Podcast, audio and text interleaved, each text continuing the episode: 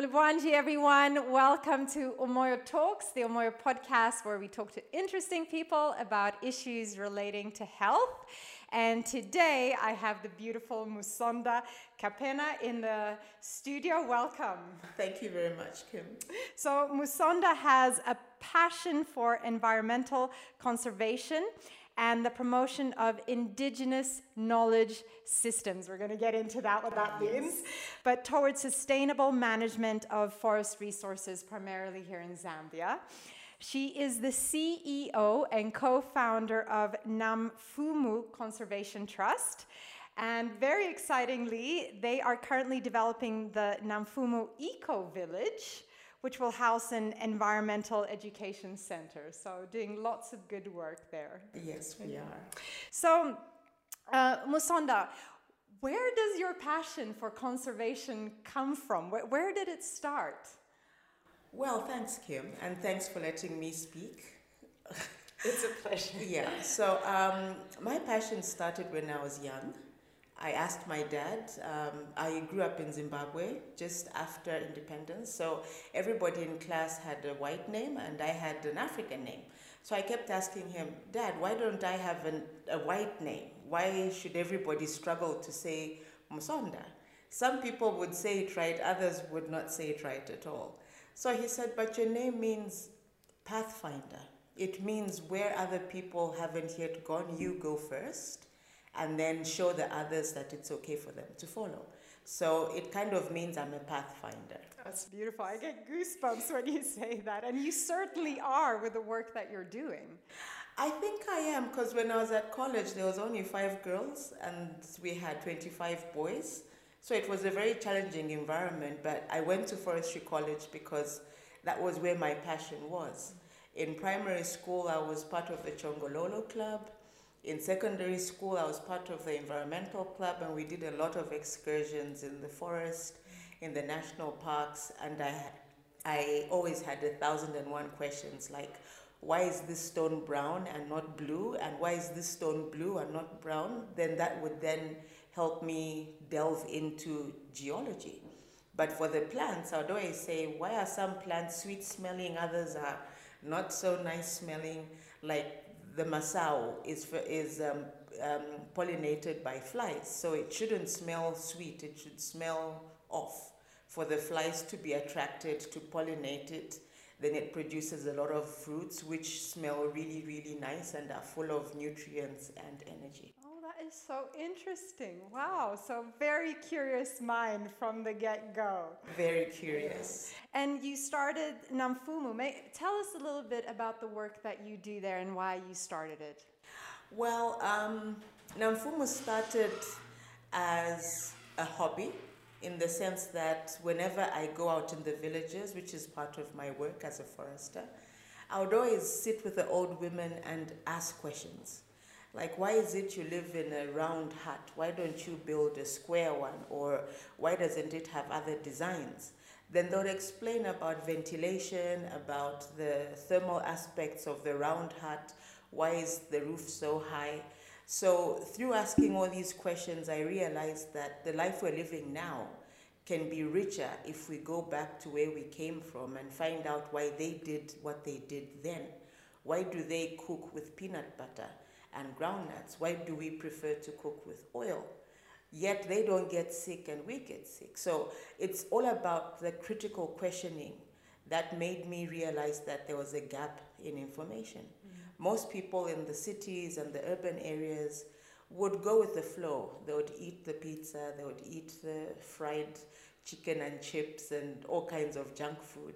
But when you go home or you visit an elderly household, they would always explain what the food has, why they cooked it the way they did, why you don't fry um, pumpkin leaves, for example.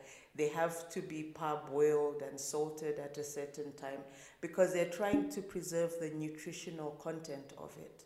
And that has antioxidants, it has um, nutrients that are often denatured when you haven't cooked it properly or you haven't dried it properly. So dried vegetables are dried in the shade, they're not solar dried, but tomato is not dried in the shade, it's dried under the sun. So there's a lot of science and chemistry around how the old people dry food or pre um, preserve food, or how they prepare it, what they can cook today and eat tomorrow. Why don't they eat it then and there? Mm. Cassava leaves have cyanide. So if you don't cook them properly, you poison your whole family. Mm. But the olden people would know that. Yeah. And you'd ask, who taught them that? Who made the recipe for nshima, yeah, or for chikanda, for example? And is Yet there the an old answer? Women know. They just know, yeah. They just know through passing on of indigenous knowledge. Mm. And is that what you, you mean by indigenous knowledge systems? This knowledge that has been passed on from generation to generation? That's what we mean, but to add on, it's a system. So it's, it's not one thing, it's a whole system. For example, we have a lot of forest reserves now that have been passed on untouched. They have the, the biodiversity aspect in them. They have the hydrology aspect in them. Like among the Tonga people, there are some forest areas where you are not allowed to go in, or at least it was like that in the past, because that's where the spring of water would come from. So they knew that if they opened it up to people just walking in and walking out and cutting this and cutting that, it would then disturb the spring and the water would dry out. Mm-hmm. Unfortunately, that's why the southern province is so dry, because we no longer respect the Malende. It's actually called Malende, where the, um, the traditional leaders would give a decree, do not go there. If you go there, you get lost. So they would sh um, shrow it with mysticism. If you go there, you get lost. If you catch fish from there, it won't cook. But then it, it was a way of speaking so that people have respect for the area. Not really fear, but respect. So if you look at areas in Northwestern Province, some forests you don't go in without permission from the chief. Mm-hmm. And some of the indigenous um, knowledge systems include how to harvest, when to harvest, like the Mopani worms. Unless the chief says, now you can go out and harvest. Nobody's allowed to harvest, no matter how many Mopani worms are in the forest, you're not allowed to go there. It was a way of sustainably managing the resources. And right now, I know in Pika, Serenja areas, Chinsali, no foreigners, outsiders from that village are allowed to go and harvest things like mushroom, Mopani worms, and other forest foods, because then if you are from Lusaka, you won't know if it's a mummy worm or a baby worm. You'll just harvest them because they look like worms. Mm. But in most cases, they harvest only specifics so that they leave the mummy worms to have babies the next year. Mm. If everything is eaten this year, then there will be nothing. Yeah. Yeah. So it's a whole system around the forest, around the way of life. You're not allowed to go into the forest alone, for example, because if you get lost, who finds you? So it's always in pairs. There's a whole set of rules and traditions and cultures which together create a system. And that system is what has allowed this generation to see the forest as it is. Mm-hmm.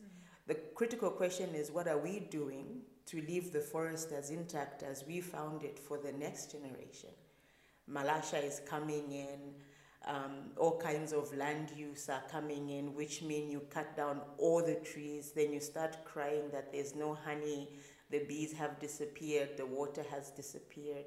So when we go out as a team into the communities, the forest communities, we ask critical questions like, where has your water gone? Mm-hmm. And that remains as a discussion around the gossip mill, around the well, around the cooking stoves, like, yeah, she asked the question, where is our water? Why do we have to walk five kilometers when in the past we'd find it, dig a well here and there's water? But now there's nothing, it's dry, so where has the water gone? Would ask, where have the bees gone?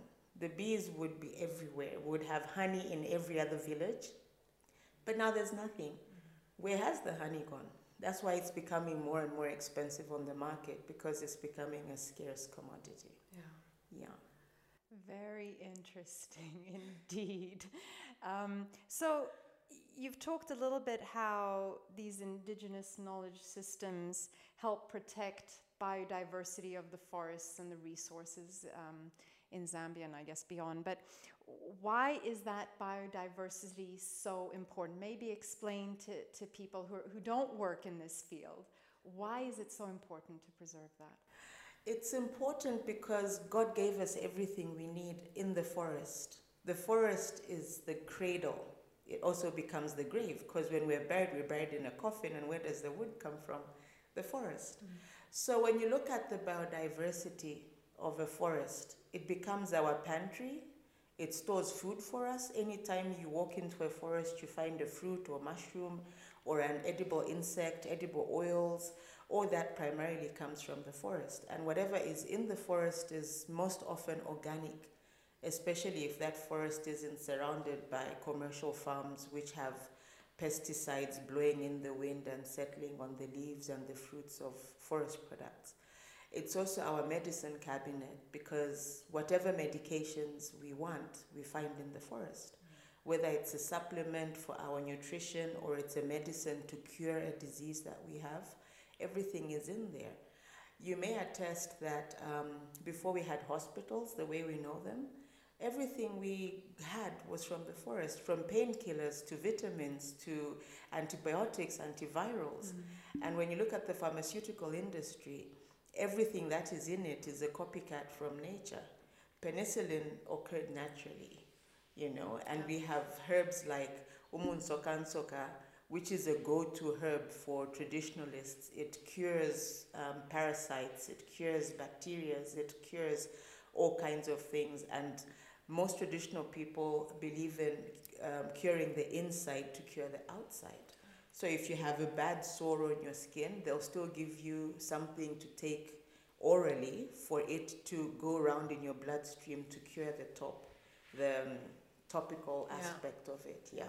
So the forest has everything we need, yet we don't recognize it. We recognize it mainly as a source of fuel, which is why we see a forest, we see malasha. Mm. Malasha is charcoal. Yeah. It, the old Bembas had a way of sustainably harvesting wood to make malasha. They wouldn't cut down the whole tree. They would cut branches. They would prune it and oh. leave it to regenerate for next year. Interesting. I didn't know that. Wow, okay. And that's an indigenous knowledge system that we need to promote. How come we don't have any more trees in the southern regions? We have a lot more trees in the northwestern, mm. the western, Muchinga, Wapula, because they they were not a charcoal culture. They did not have that. They were not a farming culture that would cut down all the trees and plant. They would plant within a forest, and that now is called permaculture, and it's called agroforestry, where you have a system of um, systematically growing your food, but without cutting down all the trees. Because as soon as you cut down all the trees, you lose your hydrology. The water evaporates and you remain with nothing. Yeah. Yeah. So the aspect of biodiversity is important for Namfumu because we deal in medicinal herbs, we deal in edible oils, we deal in food supplements and functional foods, mm-hmm. which come from the forest. Mm-hmm. You can't replant a forest because once you cut it down, it will never ever be the same again. You lose the Mopani worms, you lose mafulofute. Fulofute is an edible fatty insect. Ooh, I haven't tried that one. Well, I'm told it's crunchy. It's, oh, you haven't it, tried it either? Crispy. No, I haven't. Okay. Yeah, I love my vegetables. Okay, I'm the same. Yeah, so certain insects don't um, manage to live in areas that have lost certain types of trees oh. and plants. So there's a very strong relationship between animals, insects, butterflies, soils, water, and trees. Together, that's what we call a forest. Mm-hmm. If you remove one, then you create an imbalance. And that imbalance means the mushrooms won't grow. The inswa is termites, edible termites, they won't come out. And last year, for your information, one five kilogram container of inswa was costing over three hundred kwacha in Lusaka because it's become scarce. It's become scarce because we use herbicides on the soil. and um, those uh, herbicides go into the soil and kill off the termites and the worms and the little frogs. When last did you see a butterfly? Mm. Yeah, I don't know. That's a critical question, yeah. But that shows you that we used to have dragonflies, ladybirds, yeah. butterflies, but, but we don't see them anymore. I love how you say that the forest is a system, that everything has its place, everything has a purpose. If it is alive, if it is there, it has a purpose yes. that integrates with everything else. We can't just see everything as an individual. It, it all comes together yes. um, for that forest to, to flourish. When I first came to to Zambia many, many years ago to kind of get to know the herbs better. I did a course with a local herbalist, which was very interesting, just to, to get to know the different herbs, the roots, the trees, and what was available. And one of the things he, he said to me was that, you know, this knowledge with uh, traditional herbal medicine has been passed on generation to generation, and it was seen as sacred knowledge, really. Yes. And... Um, which is beautiful how it passed on, but he, he said that the younger generation now don't have as keen of an interest in it. I guess they're moving to the big cities and, and so on. Yes. And because of that, some of this information is being lost as the traditional healers uh, become elderly and, and, and pass on, you know. What is your, maybe comment on that. How, how can we preserve some of this knowledge? How can we ensure that it gets passed on? And perhaps what work are you doing in this area? Well, it's a, it's a wasting resource, and, and that's sad because, as I said in the beginning, each time we go to the village, we try to sit with the old people. And they feel really important, and they start talking, and they share their stories, and they sing us the songs. So in Zambian tradition, as it is in African tradition, we're not a written culture. We're an oral culture. We sing. Every song we sing has a meaning. Like, um, it's almost raining soon, so you hear all the children start singing "imfula isa isa," you know, like you are calling upon the rain to come, so that we play with the rain and we see all the insects that come with the rain. We smell the rain off the soil. We it's a simple song with just two or three lines of repetitive yeah. rhythmic singing, but it speaks about the joy that comes with the rain. Beautiful, beautiful. So through song and through storytelling. And also, if you have a grandmother or an elderly relative, sit with them and ask them critical questions like, you never had pizza, what would you eat? They'll tell you all the snacks and crickets and insects and everything that they would find from the forest. So the difference that we have now is that I'm a herbalist. They call me a bougie herbalist because I've taken interest and I've done some studies with them, with some renowned herbal um, men and women. You need to walk the soil. You need to feel the intimacy with the forest, with the earth, or else you won't be able to decipher one plant from the other. And that's the difference between poisoning somebody with what you think is a herb and healing them with what is the herb. There are simple herbs like mango leaves, guava leaves, um, tomato leaves. There's all kinds of foods which we've underutilized. But if we think of green tea, I can make you a green tea from citrus leaves and mango leaves. And it'll give you the energy and the refreshment that you need. We don't always have to buy it out of a shop at exorbitant prices.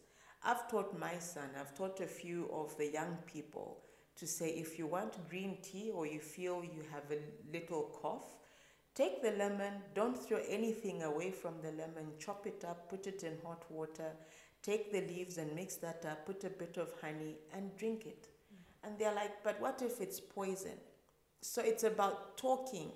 The lemon you take as lemon juice won't poison you. Mm-hmm. The seeds of the lemon are part of the lemon. So it's about constantly talking to the young people. Some young people we've spoken to say, why don't you have an app to show that this is a herb and this is the way you make it?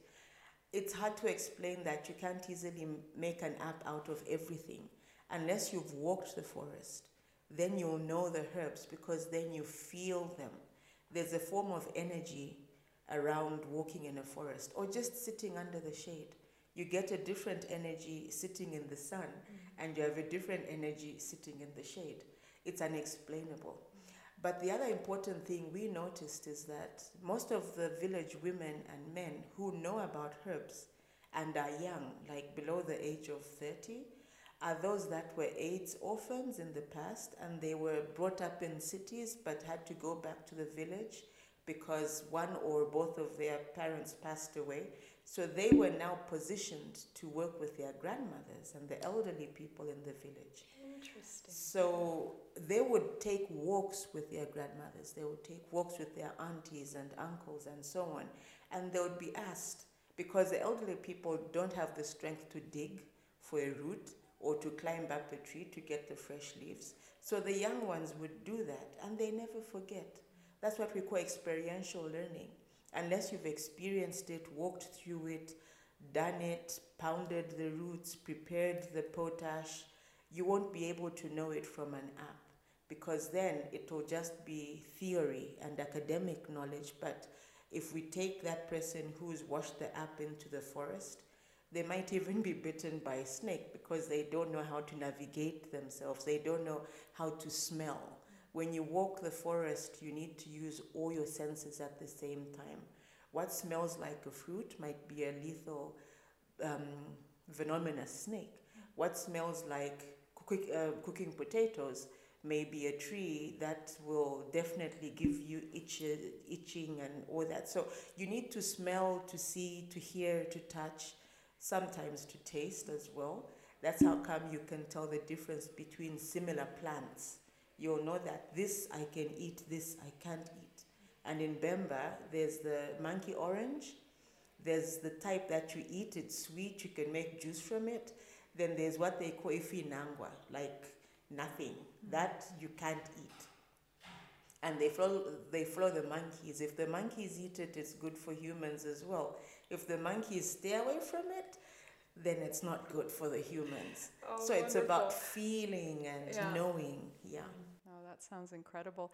Um, I, I do feel, though, what I've seen here in Zambia, although it seems like because our lives are changing and we're leading these very modern lives, that uh, a lot of people don't get to experience what you were just talking about, walking in the forest with the grandmother and learning, you know.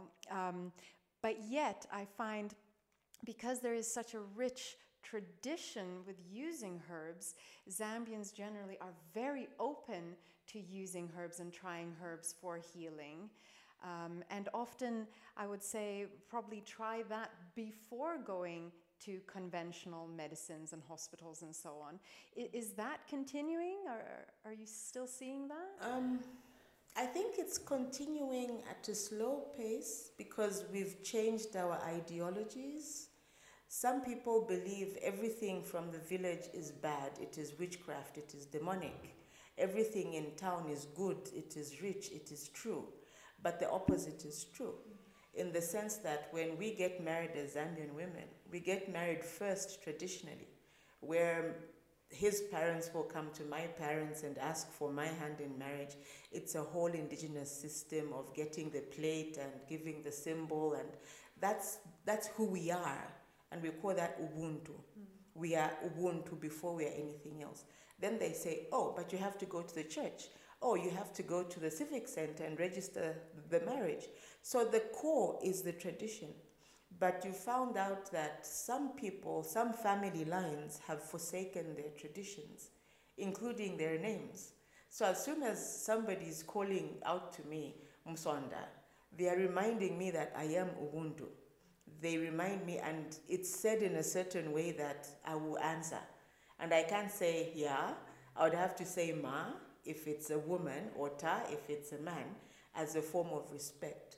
So in most of our young households, you'd um, expose them to herbs and they go Googling for it and they're like, but it's not on the app, it's not on the internet, so it's poison. Would we constantly educate. So our main ethos is environmental education, in the sense that most people don't get this education at school, But those that do are able to learn chemistry in school and realize that it's chemistry that we use when we're cooking. You can't mix um, um, lemon and chili, for example. You choke on it because it creates a chemical that your system rejects. But you can mix tomato and onion. Mm-hmm. Everybody cooks with tomato and onion. You can mix garlic with ginger. Mm-hmm. You can't mix certain things. So what we're doing is educating the younger couples, the children. We're trying to get into doing excursions where we take out a class of kids for a weekend and we have a campfire in the night and provide employment to the older people to come and tell their stories, because I won't tell it as well as they will. They may say it in the local language. Most of our children, unfortunately, don't. They may have the name Musonda, but they can't speak Bemba, mm-hmm. because in the household, all they speak is English, and we think it's the in thing. But it's eroding our tradition, it's eroding our culture. It's funny that um, a lot of couples embrace Chinese medicine, Indian medicine, but they reject their own indigenous knowledge and medicines. There's no difference. The only difference is that culturally, the Chinese have preserved their culture and they've marketed their indigenous knowledge, where they tell you ginseng is working for this and this weed is working for that. As soon as we go to our youths and tell them this weed is food, they're like, I'm not a cow.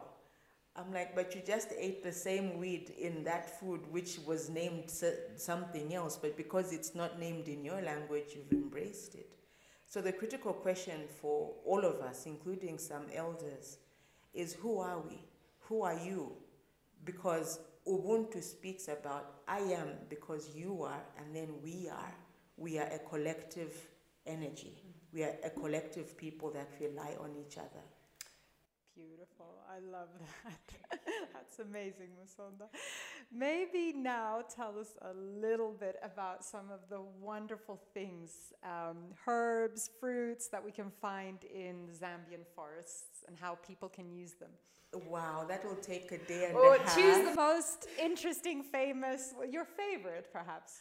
My favorite is musakese. Uh-huh. It's monkey bread. Okay. And in the village, it's eaten by cows. Okay. And it's eaten by people, especially women. We took it for analysis and found that it has a very high content of carbohydrates, good carbohydrates. It has good fiber, it has vitamin C, it has zinc, and it has um, sugars. So when you're eating it, you don't need to add any sweetener because it's already quite sweet. So it's a healthy, aromatic um, bread. And I know you brought some today with yes. you in powder form. Yes. So we have some here. Um, I've actually, I've never tasted it. I know my you kids should. eat it you when should. they find it. So I'm actually going to taste this. But how would people use this powder? Um, we powdered it because that's how the communities use it. So yeah. you could add it to your porridge, to your oatmeal. Okay. You could add it to plain yogurt. And it works really, really well. You could make um, vitumbuas, fritters from it. You can make cookies with it. We've engaged a chef. His name is Robert, and he's just experimenting with it. Okay. It doesn't have as much uh, gluten as flour does, so if you're mixing it with a flour product, you need to balance it out. Normally, it's a ratio of one cup of musakese to two cups of flour. Then it binds properly, and the aroma is just really nice. It has a bit of a sour taste. That's a vitamin C. That's a vitamin C, yeah. It reminds me a little bit of baobab. Not quite as sour, yeah. but just a, a hint of it. And yeah. it has a nutty flavor yeah. as well. Yeah, yeah, yeah. yeah. Oh, very interesting. So it's really healthy, and they call it monkey bread because when monkeys find a tree of musakese, they'll chew up all the pods and throw out the seeds, yeah. and that's how the seeds are often dispersed. Yeah, okay. Yeah. Oh, okay. So I'd encourage people to plant the musakese. It's, it's not very difficult to plant. It's a bean tree. It uh, grows as a shrub, so it's not too high for you to like harvest. Yeah. And you brought one more thing here with you. Tell us a little about, about this. What is this? The mugweed tea is one of my best because it actually works against high blood pressure. So for people who don't know it, it's a fruit, right? It's a fruit that predominantly grows around the Kalahari sands. So you find it quite often um, in southern province, a little bit on the plateau, but also in the valley areas too. Um, it's, a, it's, it's like amla, which you find the Indian amla, but this one we're calling the African amla. Okay. Yeah. And it's a little bit more sour than the musakese. Okay. I'm gonna and it's nutty and, yeah. And uh, wh why should people take this? What, what's the benefit of this? This has benefits for children, for men, for women. Um, it's a food. It replaces the nutrients and micro minerals that you don't have in your system.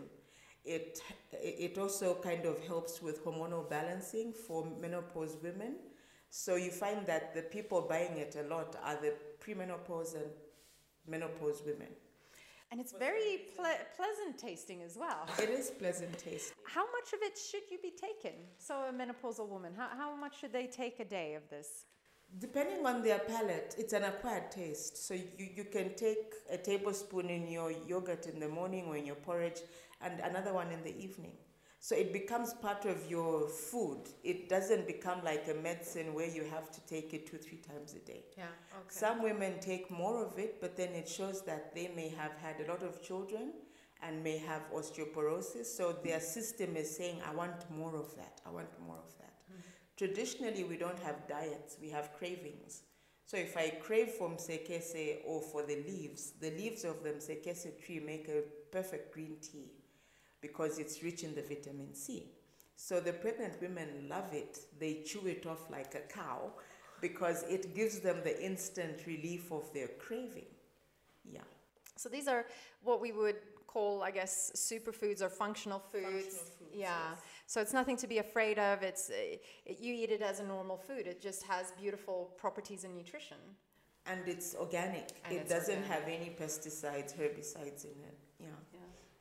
So, what I mean, you've you've um, told us so many beautiful stories and, and kind of the importance of. of these uh, indigenous knowledge systems in order to preserve or, or conserve our, our forests and resources here in Zambia.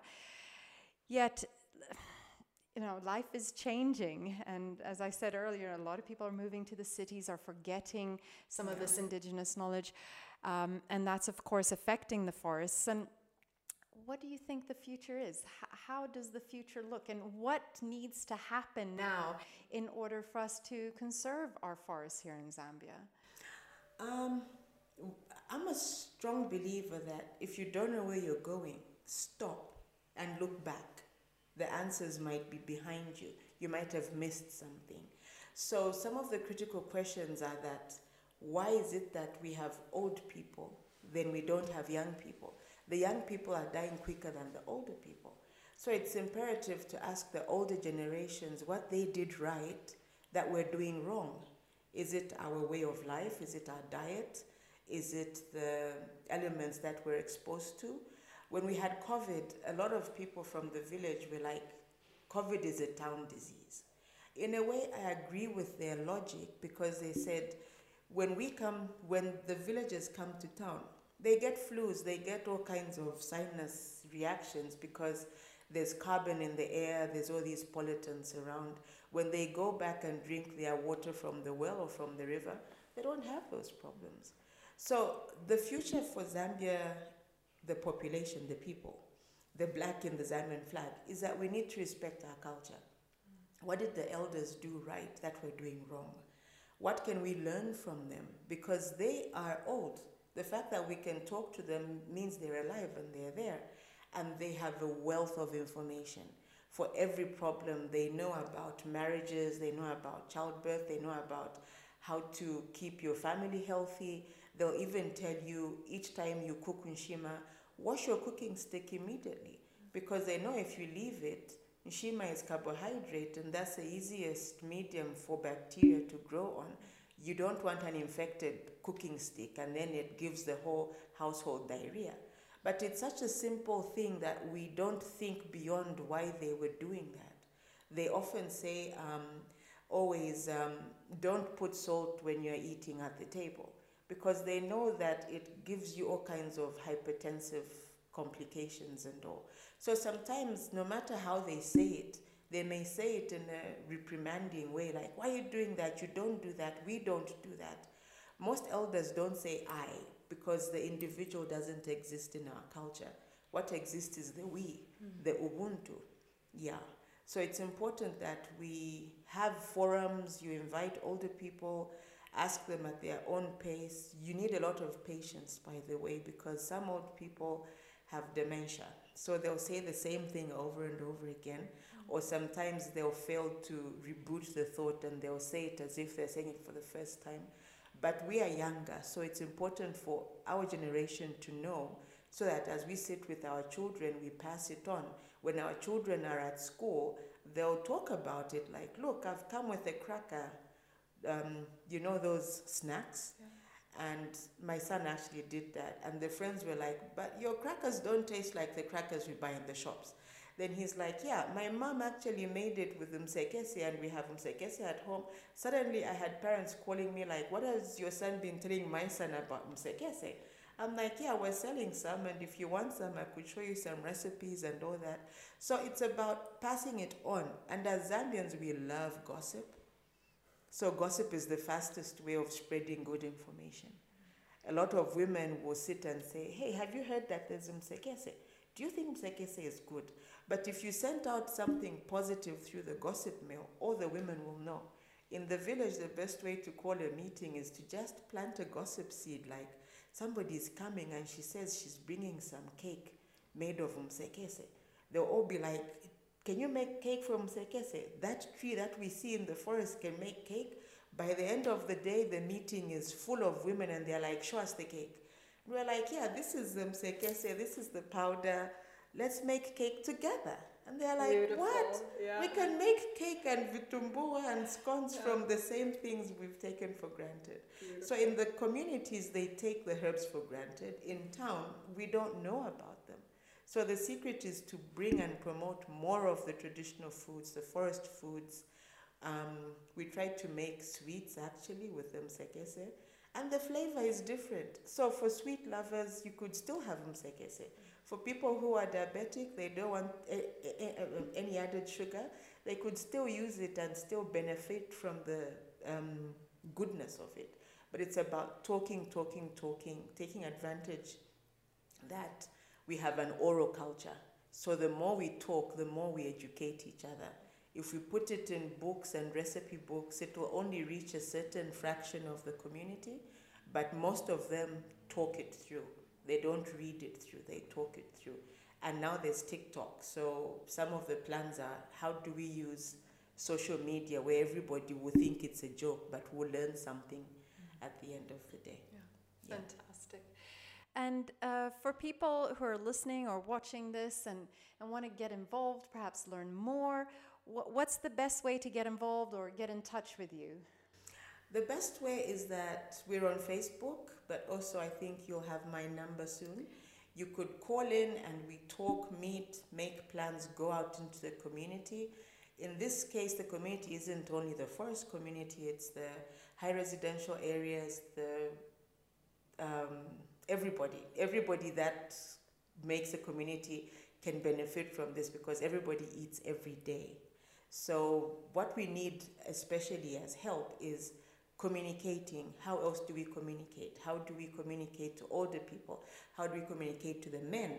The men will know about the knowledge, but they feel shy to talk about it to their wives, which is why most men say, I'm, the best food is the food my mommy used to cook, because they remember that food, but they haven't introduced it into the home.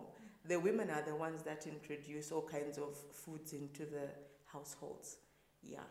So you could help by asking questions, asking for clarifications, um, inviting us for talks like this, volunteering to come with us into the field, to actually see for you and your family and friends, or for schools, or for church groupings. We are here to share the information. Our asset is what we have learned and continue to learn is what we give out. Mm-hmm. Yeah. Beautiful, Musonda. And uh, certainly, Musonda, you are a pathfinder, absolutely. I think it's extraordinary the work that you're doing with um, Namfumu. Um, and I wish you all the best, hey? And we'll make sure that we put all your information in the, the show notes so people can get a hold of you and, and also learn more about what you do. So thank you so much for coming through Thank today. You. It has been an absolute pleasure. I've enjoyed it, and everybody drink as much water as you can. It's really hot. Hydration is important. Yeah, it's hot. We're yeah. in October at the moment. Yeah. yeah. And then we'll sing Imfula Isa Isa when the rain comes. Oh, wonderful. Yes. I look forward to hearing that. Thank you, everyone, for tuning in. And uh, I hope that you found this show interesting. I found it immensely interesting. And uh, please um, make sure to like and subscribe, and we'll see you next time. Until then, take care.